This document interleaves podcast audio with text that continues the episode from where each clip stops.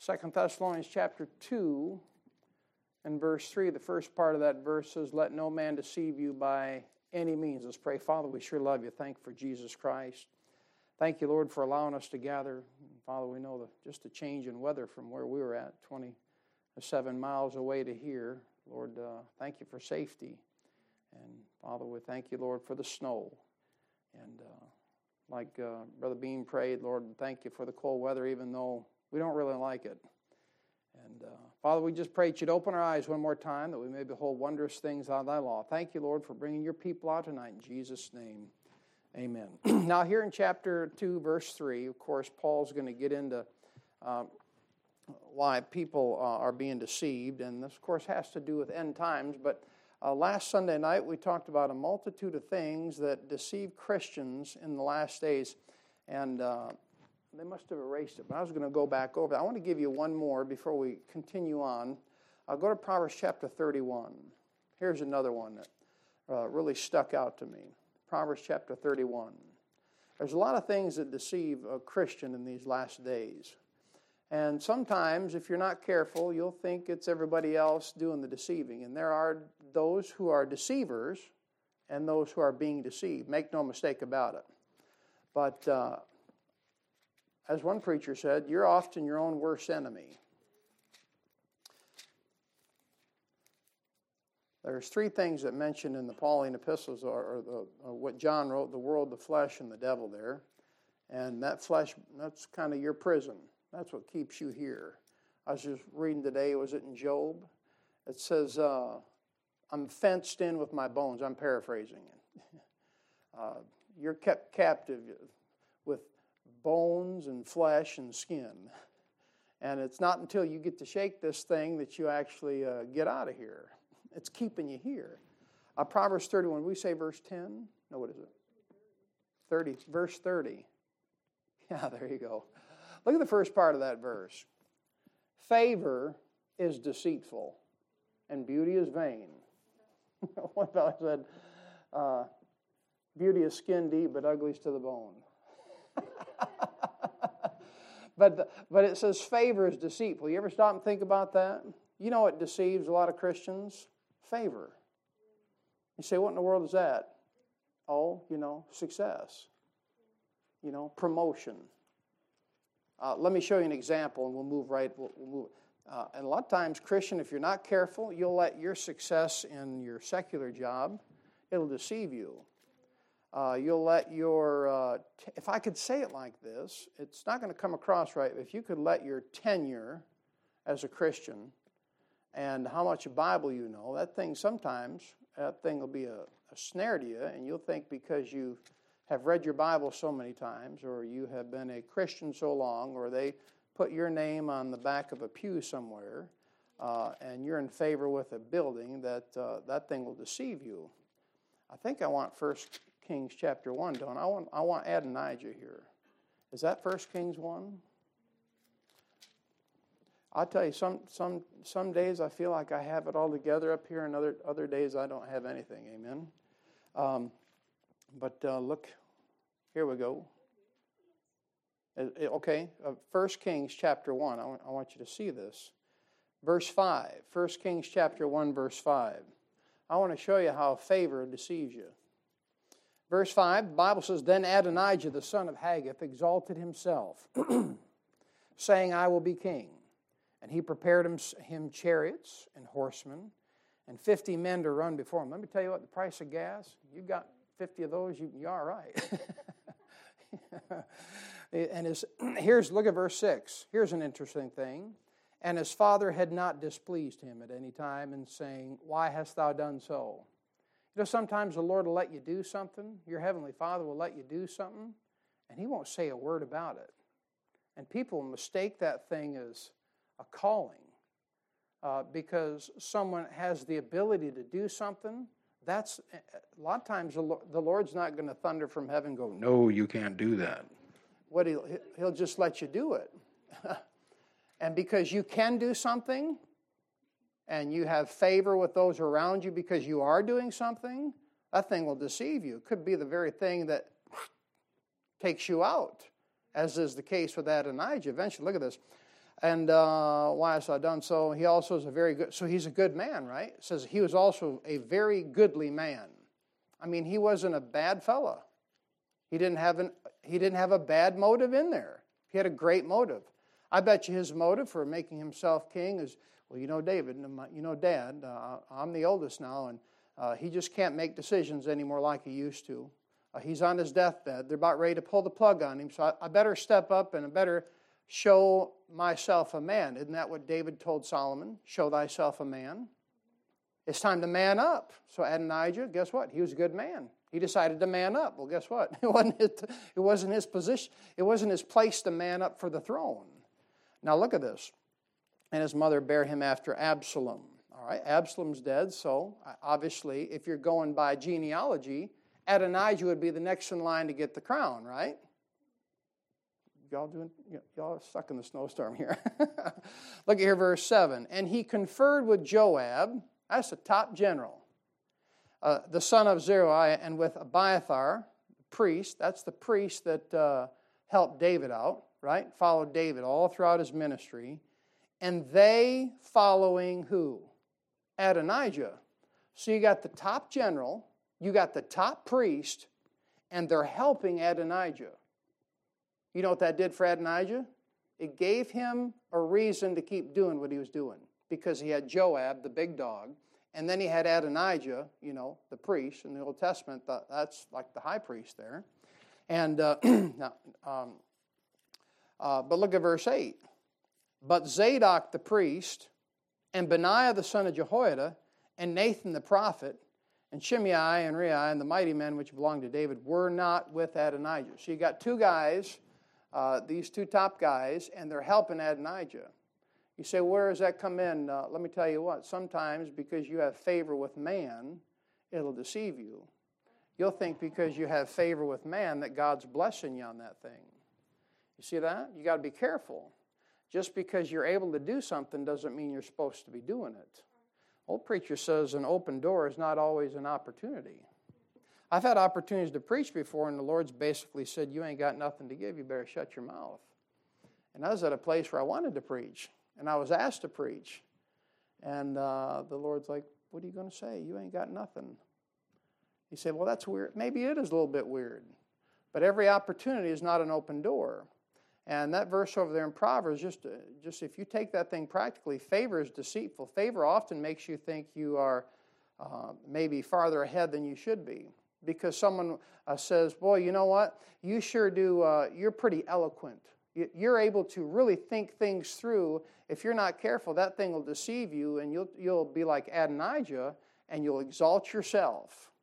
And what's deceiving Christians in these last days is because the Lord uh, brings them out of the miry clay, amen, thank God, and sets their feet upon a rock and gives them the King James Bible, and they begin to be an instrument and the tool of God's hands and begin to help other people. All of a sudden, uh, someone starts whispering in their ears and say, Boy, you're pretty good at that. I'll tell you what, if you were a preacher somewhere, I bet you you could do better or maybe not do better. I bet you if you were, you know, behind a pulpit, uh, you know, I bet you you could uh, do a real good job preaching. Next thing you know, someone uh, flies the coop of a local church they're supposed to be in. I'm not saying it's going on here. I'm just saying, look, if you're not careful, you let the favor of man deceive the fire out of you.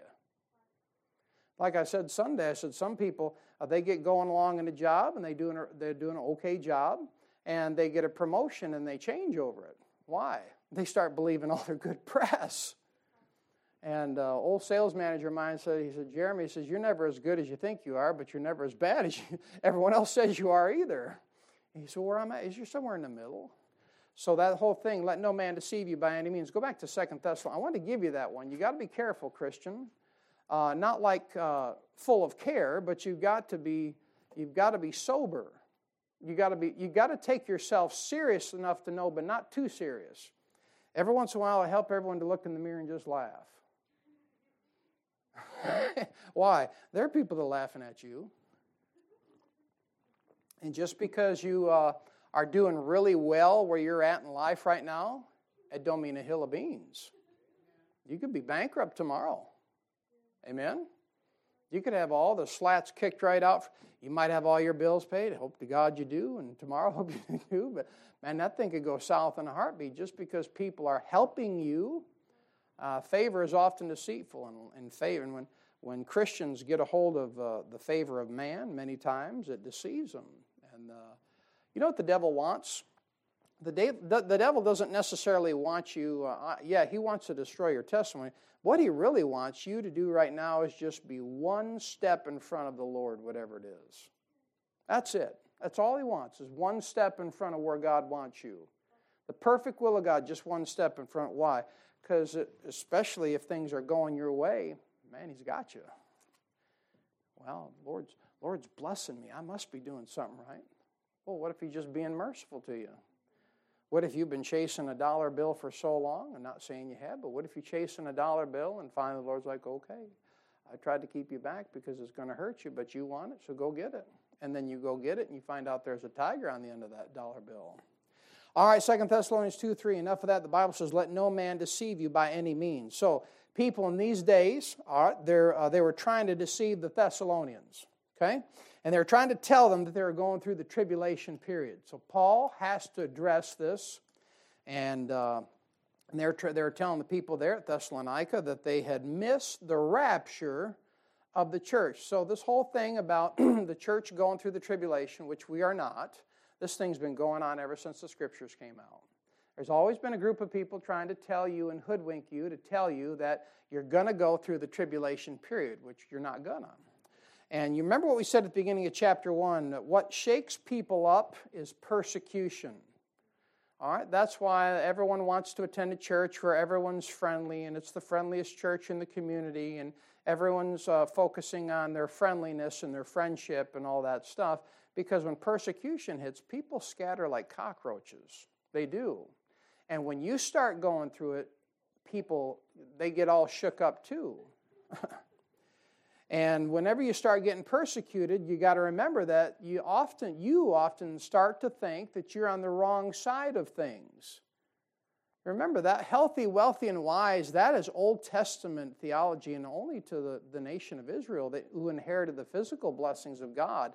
Abraham was rich in silver and gold because he loved the Lord uh, and uh, was in fellowship with him. But let me tell you what, you and I were supposed to walk by faith, not by sight. If you're waiting for a rainbow, you're probably going to end up with a snowstorm. I've probably said this before. I'm friends with a fellow, and, and uh, he told me how his experience, you know, it's going to be rich when they tell you their experiences, you know. And he said, Yes, my wife and I, and we came and uh, we were visiting Lupton, and you know, and, and so forth and so on. And we were just asking ourselves, should we move to Lupton? And, and we saw a rainbow in the sky, and, and we just knew that the Lord wanted us to move. I'm like, you're nuts, man. you're crazy. You're going to base a life changing decision upon a rainbow? You, you smoking meth or what? but, uh, and, uh, what shakes people up is not only persecution, but how about this? Wrong teaching on the Bible. And that's why Paul's going to address this thing. And when people have wrong teaching on the Bible or they themselves get messed up on the Bible, you know what happens? When people don't have their Bible right, they have a tendency to be very nervous about things. Very nervous. And uh, so these people here in, in, in, Thessalonica, they're going into apostasy. And uh, he says, Let no man deceive you by any means. And the Thessalonians are being confused about several different things. And I want you to notice, first of all, in day, uh, verse number three, it says, the day of Christ. You see that? Now, I'll bring it to your attention, but the old Scofield Bible changes that. It changes that to uh, the day of the Lord. Now, I'm not saying that so you throw out your old Scofield reference. It's a good Bible. But uh, I think it's still one of the best reference Bibles out there. There's two, there's two Bibles that I would recommend. First of all, the Ruckman Reference Bible, and that thing will help you. And then number two, the old Scofield Reference Bible of either 1909 or 17, I believe, is the, the, the other edition there. And they're both great uh, reference Bibles. But I would not recommend the new Scofield Bible. The new Scofield Bible changes things in their Bible just like the new Bibles do and they insert the word sacrament as well as a number of other things. But concerning the old Scofield Reference Bible, uh, there's about eight or nine mistakes in the notes, but that doesn't mean you throw it out. That just means it's a really good reference Bible considering all the good information inside of it. What you got to learn, Christian, is uh, in your pursuit for the truth, when you find an error in man's writings, you just scratch it there. You don't scratch the whole thing. Amen? Listen, we're reactionary. A good friend of mine preaches a fantastic message called reactionary theology. So, Bible believers are really bad at it, but when they come to a man who makes a mistake, think about this now before you throw up. When he makes a mistake in his writings and he's an author, you got to throw the whole thing out.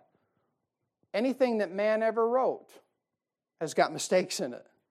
So, what you do is if you're a Bible believer and you truly believe the Bible, and a man says something that's contrary to the Bible, you scratch him there. But you keep reading. And if he lines up with the Bible 99% of the time, you scratch him 1% of the time and realize he's a human being and he just chose at that moment to either follow the crowd or, number two, stand in judgment of the Word of God by relying upon his own flesh. You don't throw everything away just because the guy makes a mistake. You scratch him there and then you keep um, matching everything up by the book. All right, but here, Brother Scofield changes the day of Christ to the day of the Lord. And uh, you say, why do you do that? I'm not sure why I did that, but uh, uh, people do that as if they're trying to protect God or trying to straighten out a doctrinal thing they can't understand. But listen, I know you all know this, but I'm going to write this up on the board. You never change the book, do you? You never touch the book. And the Bible tells you in three different places you're not to touch, you're not to mess with the book or change the book. The first place shows up in Deuteronomy chapter 4, verse 2. You don't change, you don't add to the book, you don't take away from it. The second admonition of Scripture is in Proverbs chapter 30, verse 5 and 6. You don't change the book, you don't take away from it. And finally, in Revelation chapter 22, I believe it's verse 19, three times one, two, three. You don't mess with the book, you don't change it. And I tell you what, I guess if a warning's in that Bible three different times, one at the beginning, one in the middle, one at the end, I guess I'd leave it alone unless you really think you are smarter than God. But in verse 3, the phrase uh, day of Christ is supposed to be the day of Christ. And wouldn't you know, Brother Scofield changed that, not to smear his name or his character, but now all the new Bibles since 1880 changed that phrase as well. So when you get there, you'll see all the new Bibles, if you have any that you reference to see what they say. You say, What do you say about that? I say, Birds of a feather flock together.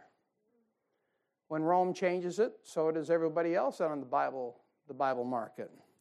And, uh, and the reason they changed the day of Christ to the day of the Lord is to make it look like the church is going to go through the tribulation, which we've already established that fact it is not. All right, now the day of Christ is only found in the Pauline epistles. And like we said, it's a, it's a heretic's proof text for the church going into the tribulation. But the day of Christ is dealing with the things that refer to the Christian during this particular time. Look at Philippians chapter 1, verse 6. We'll cover this real quick and we'll move on. Philippians chapter 1, verse 6. Philippians chapter 1, verse 6, Paul says, Being confident of this very thing, that he which hath begun a good work in you will perform it until what? The day of Jesus Christ. All right? And so then the day of Christ then is related to the rapture, the judgment seat of Christ, and the marriage supper of the Lamb.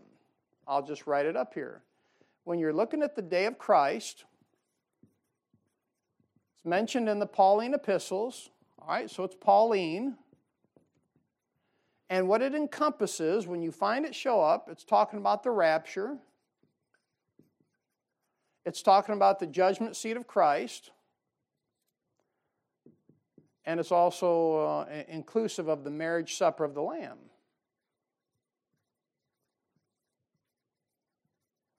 And this has to do with the, the child of God. All right? Now look at, uh, look at Philippians chapter 1, verse 10. So when you're dealing with the day of Christ, what it's dealing with here, it's dealing with uh, these things here. But if you change it to the day of the Lord, like Brother Scofield does, like all the new Bibles do, you've got a problem. Because what the day of the Lord deals with is it deals with the Jews, it deals with the nations, and it deals with the judgment of God on this earth.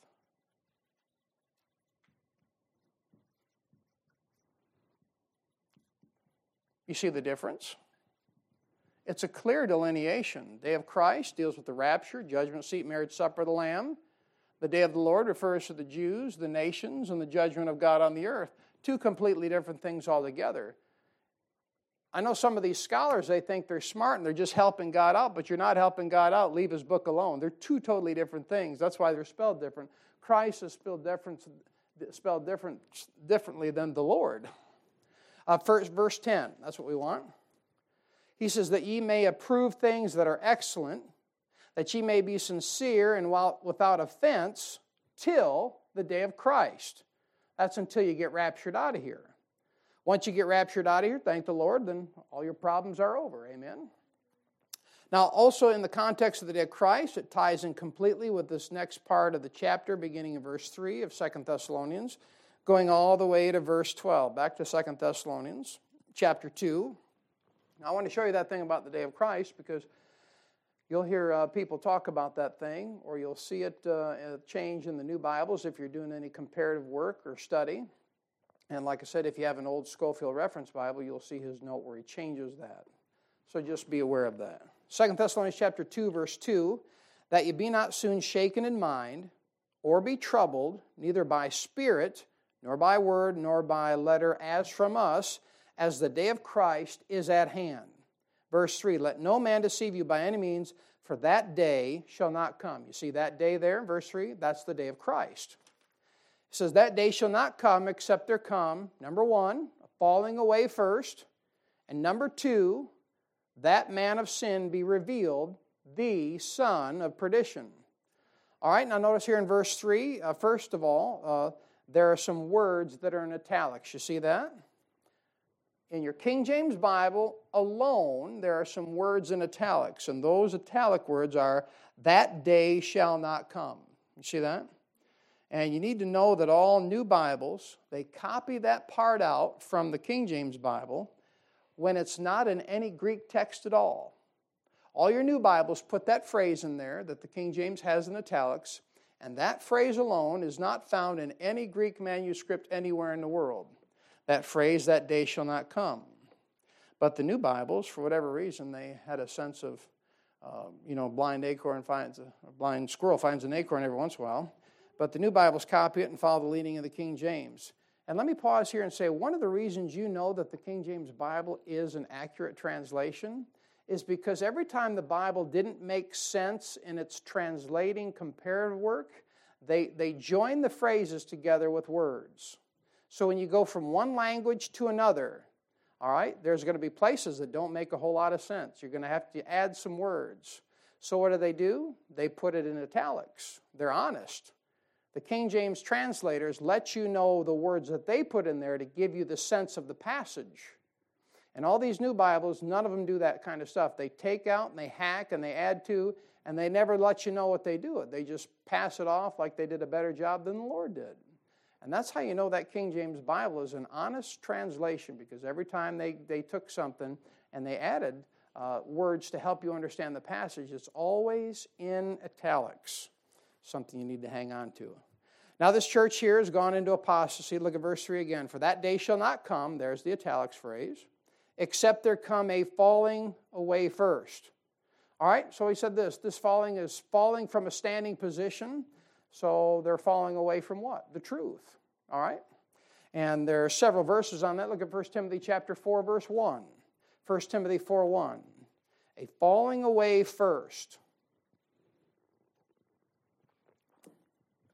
All right, the Bible says in 1 Timothy 4 1, now the Spirit speaketh expressly that in the latter times some shall depart from the faith, giving heed to seducing spirits and doctrines of devils, so forth and so on. Grab one more verse on this, 2 Timothy chapter 4. Go to the next book. You got 1 Timothy 4 and 2 Timothy 4. 1 Timothy or 2 Timothy chapter 4, verse 2. 2 Timothy 4 2, the Bible says, Preach the word, be instant in season, out of season, reprove rebuke, exhort with all long suffering and doctrine. Verse 3, here it is. For the time will come when they, who's they? That's the church. That's Christian people. That's saved people. That's not lost people. All right, even though the Scofield Reference Bible says it is. You see what I mean? This falling away has to do with people who are saved. It's the church. All right? Uh, it says, For the time will come when they will not endure sound doctrine, but after their own lusts shall they heap to themselves teachers having itching ears. You know, uh, before all this whole internet and social media stuff came out, I didn't see how that would happen. But now the internet and social media and YouTube and whatever tube, my tube and your tube and their tube and all the rest of that garbage is out, I, I totally get it. Uh, because everybody and their brother is a scholar when it comes to preaching. Everybody's a doctor, everyone's a, is an expert, everyone has their slant and their take on it, and most people are not even local church. And for the time will come when they'll not endure sound doctrine. But after the, uh, you know, I'm not exalting my position more than what it is. But when was the last time you honestly, besides a, a Bible believing preacher, been doing it all his life? When was the last time you heard of a preacher preaching verse by verse, uh, explaining the passages they went? That thing doesn't exist. I look. I understand. There's there's you know 400 that haven't bowed the knee to Baal. I get it. There's God's always going to have his preachers and his teachers and doing what he wants them to do. But what we do, we're like dinosaurs. He says, For the time will come when they will not endure sound doctrine, but after their own lust shall they heap to themselves teachers having itching ears. All right, verse 4 And they shall turn away their ears from the truth and shall be turned unto fables. Now, what that is right there is the church today. 2 Timothy chapter 4, 2 and 3. That's the church today. Christian people, you know what they want? Christian people today want teachers instead of preachers.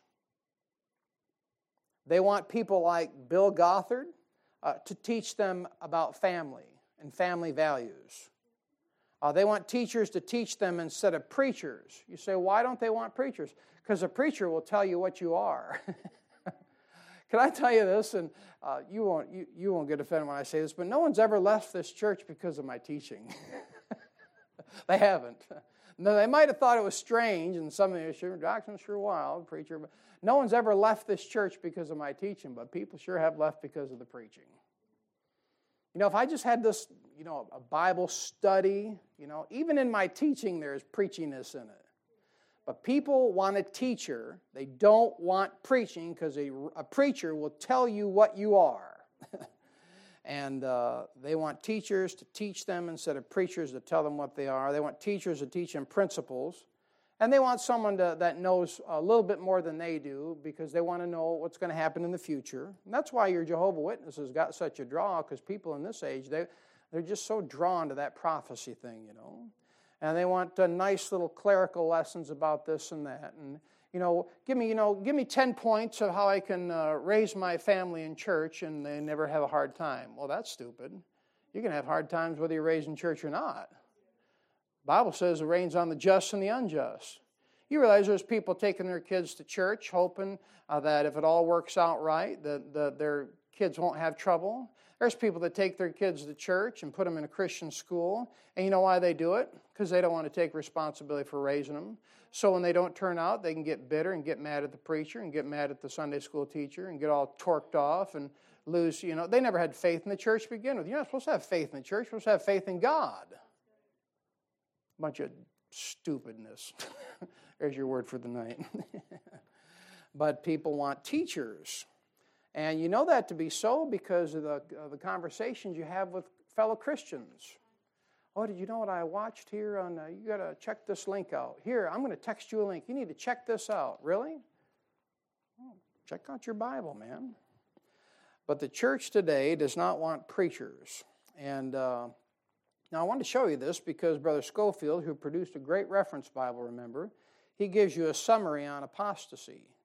And he tries to make the falling away in his note unsaved individuals by calling them the professing church. And that's what a lot of scholars like to say. Well, they were professors but not possessors. That's not it. Uh, this has to do with Christian people, the modern church, who is saved. It's not true. Uh, it can be a saved individual that knows the truth and believes the truth. And then what happens is they fall away from that standing position. And one thing will happen with any apostasy is this any Christian can do it. You're here today, you love the Lord, you can fall away tomorrow, but you can't lose your salvation. You can apostatize. That means you can fall from a standing position. You can walk away from it. Uh, you can confess things that you honestly don't believe. We've had that happen quite a, quite a bit around here in the past eight years. People come in, love them, love them, love them in the Lord, love them to pieces. They just come in here and there's the Lord's kicking around and doing things in here. Next thing you know, uh, we're building some numbers and they'll profess things they don't even believe. They don't believe it. They're truly saved, but they just don't believe it. And uh, one thing about an apostate is they're undercover. What does that mean? apostasy grows very slowly, very slowly. And when you finally see the apostasy, the damage is already done. It's already done. And uh, a type of this in the scripture, just a type now, is the wheat and the tares, and they're mixed together in the book of Matthew. That's just a type of that thing. And uh, I'm not saying, I'm not quoting it, I'm kind of paraphrasing. He says, Look, if you take out the tares, you'll destroy the wheat also. You see that? And that's a bad position to be in, but that's how the apostate works. They claim to believe the same things you believe. Amen? And eventually they get in there, they get in the local church, and they get kicking around, and then they do their damage. And the Bible says that it's part of the signs of the last time. Number one, there'll be a falling away first. You say, well, why do you say all that? Because I think you should be aware of it. You should be aware of it. And in understanding this can help you from getting completely discouraged in these last days, especially if you put any amount of effort in the local church you love and attend.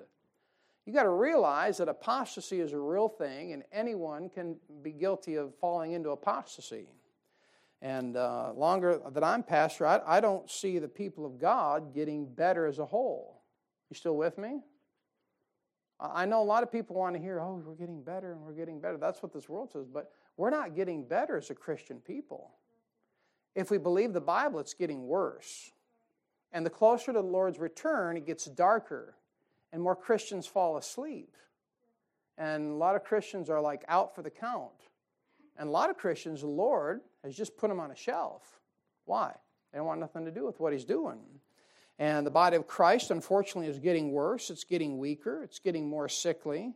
And instead of getting discouraged as a pastor or as a church member, I think you just need to remember that these are just identifiers that we're really close to getting out of here. Now, look, there's always been apostasy during the timeline of history, but never at the rate it is now. I mean, it's, it's bad. But if it's that bad, we're still going on. That's pretty good. And uh, you're going to start looking around and seeing people one by one leave off the scene, and they're going to say they believe the truth and love the truth and cared about the truth. And they shouted for the truth. Amen. We doing all right tonight? And they testified for the truth. And you know, guess what? They're on their way out. Why? They don't want a preacher. They want a teacher. That's the end times. That's the day you and I live in. It's like as long as you and I live, taxes are always going to keep going up. It's the law of human collapse.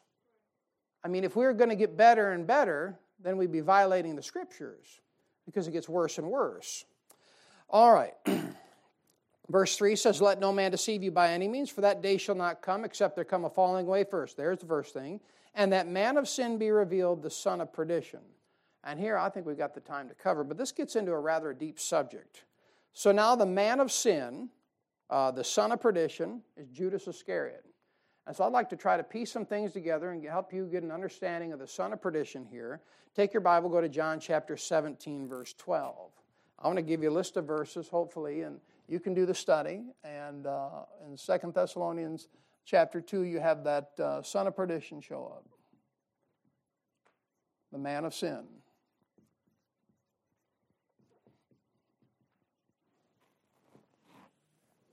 And I know some of this is deep, but we'll get it and we'll hit it quick and we'll move on. We'll try to keep it moving. I'd like to try to uh, tie some of these things together for you. And I know uh, some of you know this stuff, but it, uh, it bears repeating. It bears repeating. Now, I know some people, they'll, they'll take a specific study and go this, and I'm, I'm not likely to do that. I just rather teach and preach through the Bible, and when we come to it, then I want to hit it because we're there. I don't want to glaze over it. I want to give it to you here. And uh, we do this for your edification. John chapter 17, look at verse 12. Verse 12. Bible said, While I was with them in the world, I kept them in thy name. Uh, those that thou gavest me I have kept, and none of them is lost, but the son of perdition, that the scripture might be fulfilled. You see that? There's the son of perdition. So this is Jesus Christ. He's praying in the garden. And here we see the son of perdition show up, and this thing ties right in with 2 Thessalonians chapter 2, verse 3. And the word for perdition is hell or destruction. And it's dealing directly with Judas Iscariot. All right? I'll take your Bible and I'll go back to John chapter 6. John chapter 6, verse 70. John chapter 6, verse 70.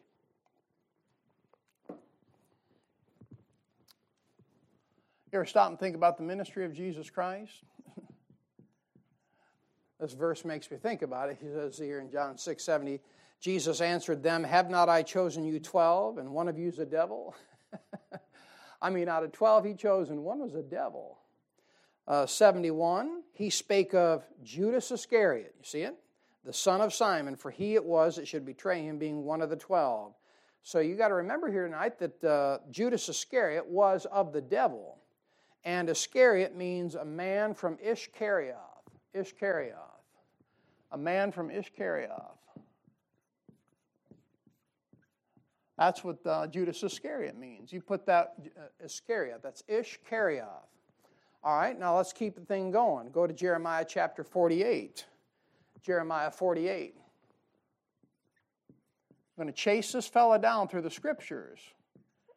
Jeremiah 48, 24, uh, 25, and then we'll pick up verse 41 as well. Now, there in Jeremiah 48, 24, notice what it says here.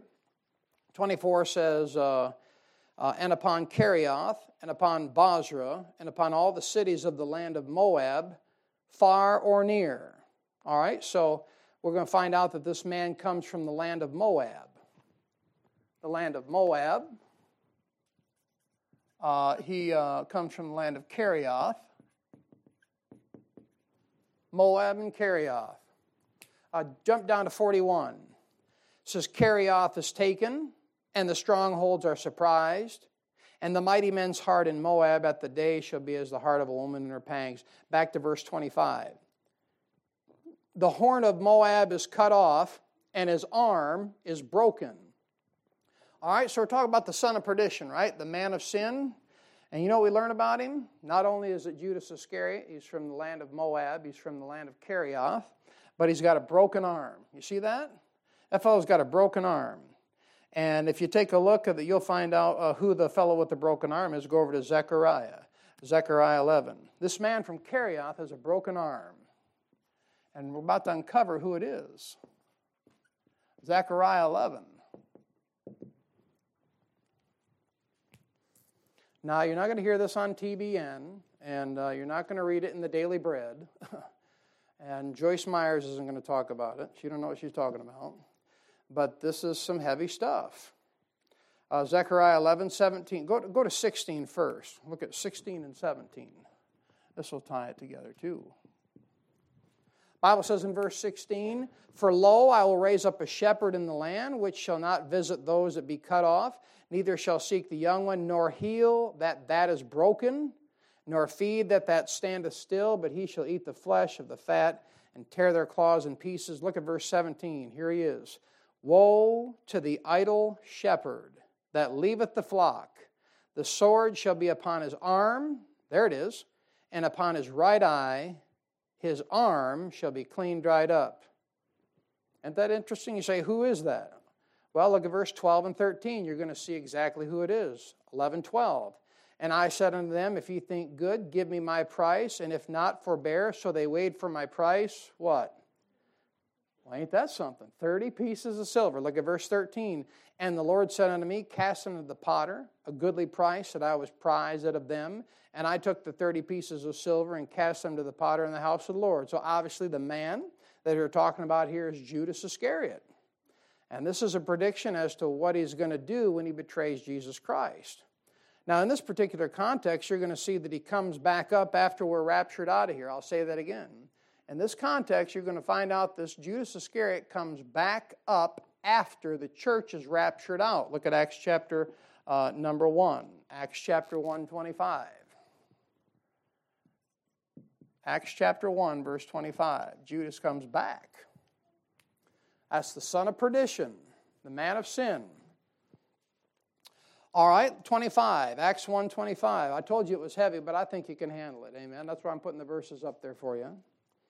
Bible says that he may take part of this ministry and apostleship from which Judas by transgression fell. What's the last phrase? That he might go to his own place.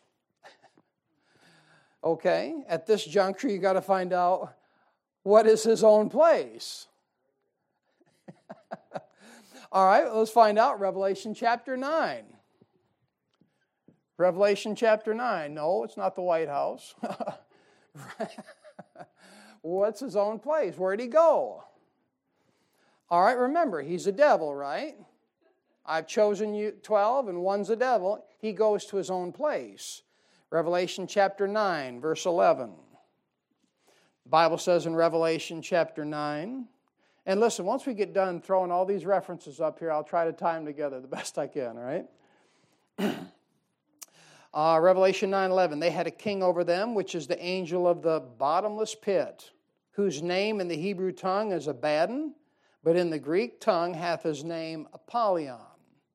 So, this particular place where he goes is a place down in the bottom of the earth, and it's called the bottomless pit. If I had to have my guess, and this is just surmising, it's somewhere just beneath the Mariana Trench. you say, why you say that? It's the deepest part of the earth, man. any rate, but uh, you see uh, two, two names there. And the man's name, or the angel's name that's down there, is called Abaddon, which means destroyer or destruction, and Apollyon, which means destroyer or destruction.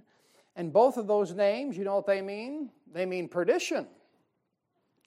Uh, look over to Revelation chapter 17, verse 8. Revelation 17, verse 8. Who is this son of perdition, this man of sin? I think we're uncovering, as they say down south, the pig and the poke. All right, 17 8. All right, the Bible says, The beast that thou sawest was. Now hold on. All right, that means he used to be there, right? The beast that thou sawest was and is not, and shall ascend out of the bottomless pit. You see him come up? And go into what? Perdition. And they that dwell on the earth shall wonder, whose names were not written in the book of life from the foundation of the world, when they behold the beast that was.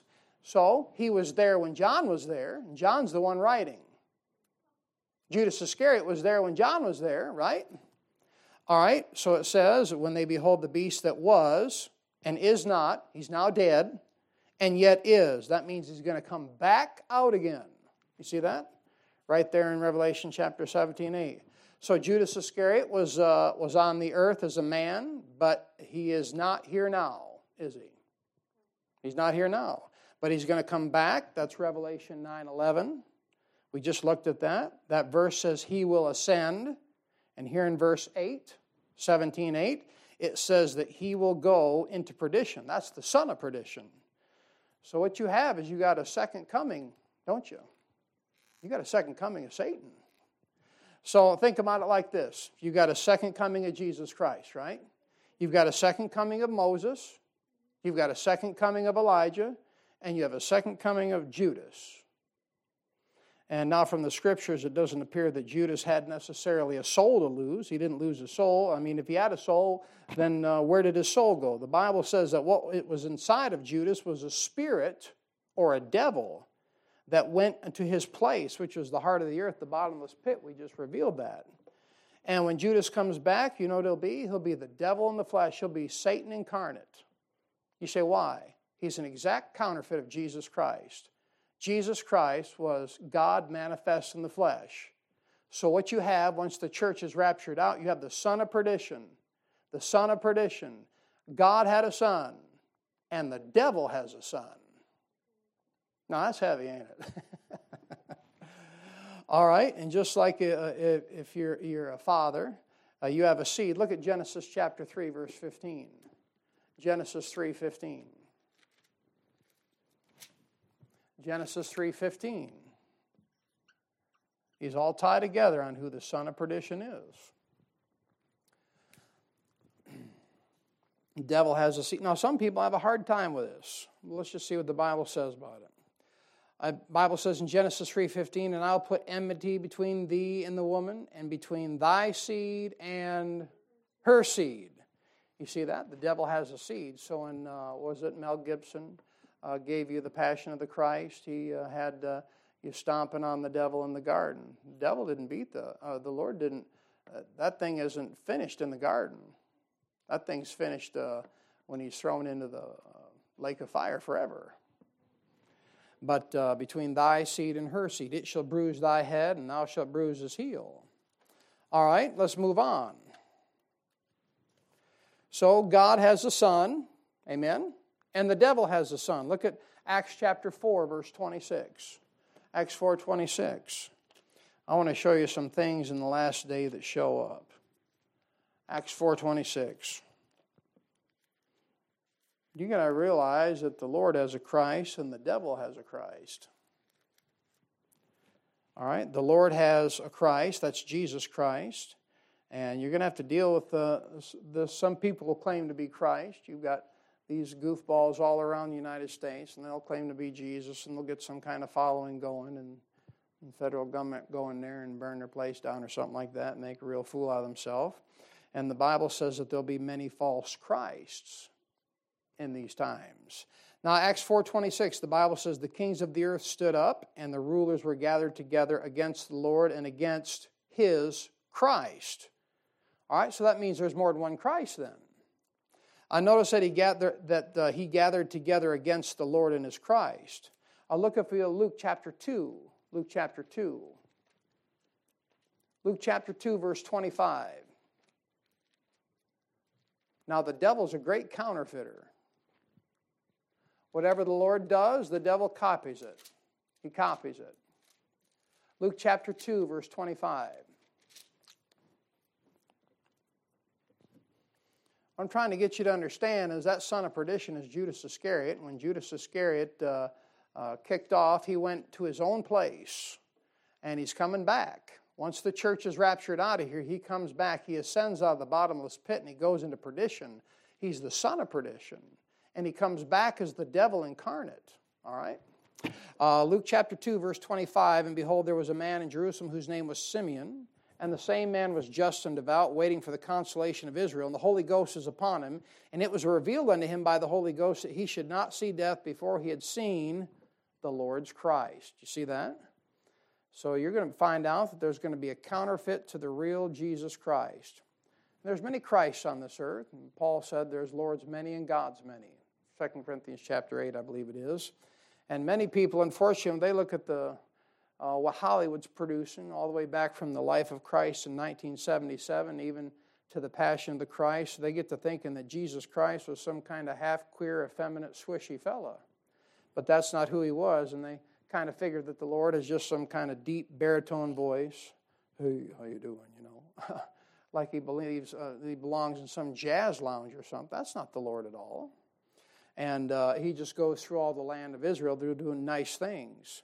And that's what the world thinks about Jesus Christ. And then when someone, a real preacher, gets up and preaches and scorches them, uh, they don't know what to do with it.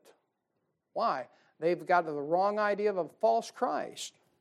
And uh, listen, if Jesus Christ didn't even have a place to lay his head, he didn't have any possessions while he was on this earth. I mean, where did he keep his stuff at? You ever stop and think about that? Where did he keep his stuff? Didn't he tell the one fellow, foxes have holes, and birds of the air have nests, but I don't have a place to lay my head? You suppose he was being literal? Absolutely. Uh, he lived out in the woods. he was a carpenter. I, I don't imagine that Jesus Christ's hands were soft. Uh, I imagine Jesus Christ to be a very strong individual, especially when you think of him going into the temple and turning over tables. I mean, the Bible says he went in there and he braided a whip and drove them out, and them suckers ran. If Jesus Christ was what the world thinks, a swishy, effeminate kind of half queer fella, they'd have turned around, grabbed the whip out of his hands, and whipped him. That tells you Jesus Christ was a man's man. And everywhere you go, you're to you're to have. Uh, you're gonna you're gonna have a counterfeit. So I want to cover that thing in 2 3 about uh, the falling away first. That deals with saved people. And then the son of perdition. Uh, He's revealed after the church is raptured out. So we'll stop there. We've covered a lot of information, run a lot of verses, and we're about 10 minutes past the hour. I think y'all had enough. So we'll stop right there and pick it up when we're together again.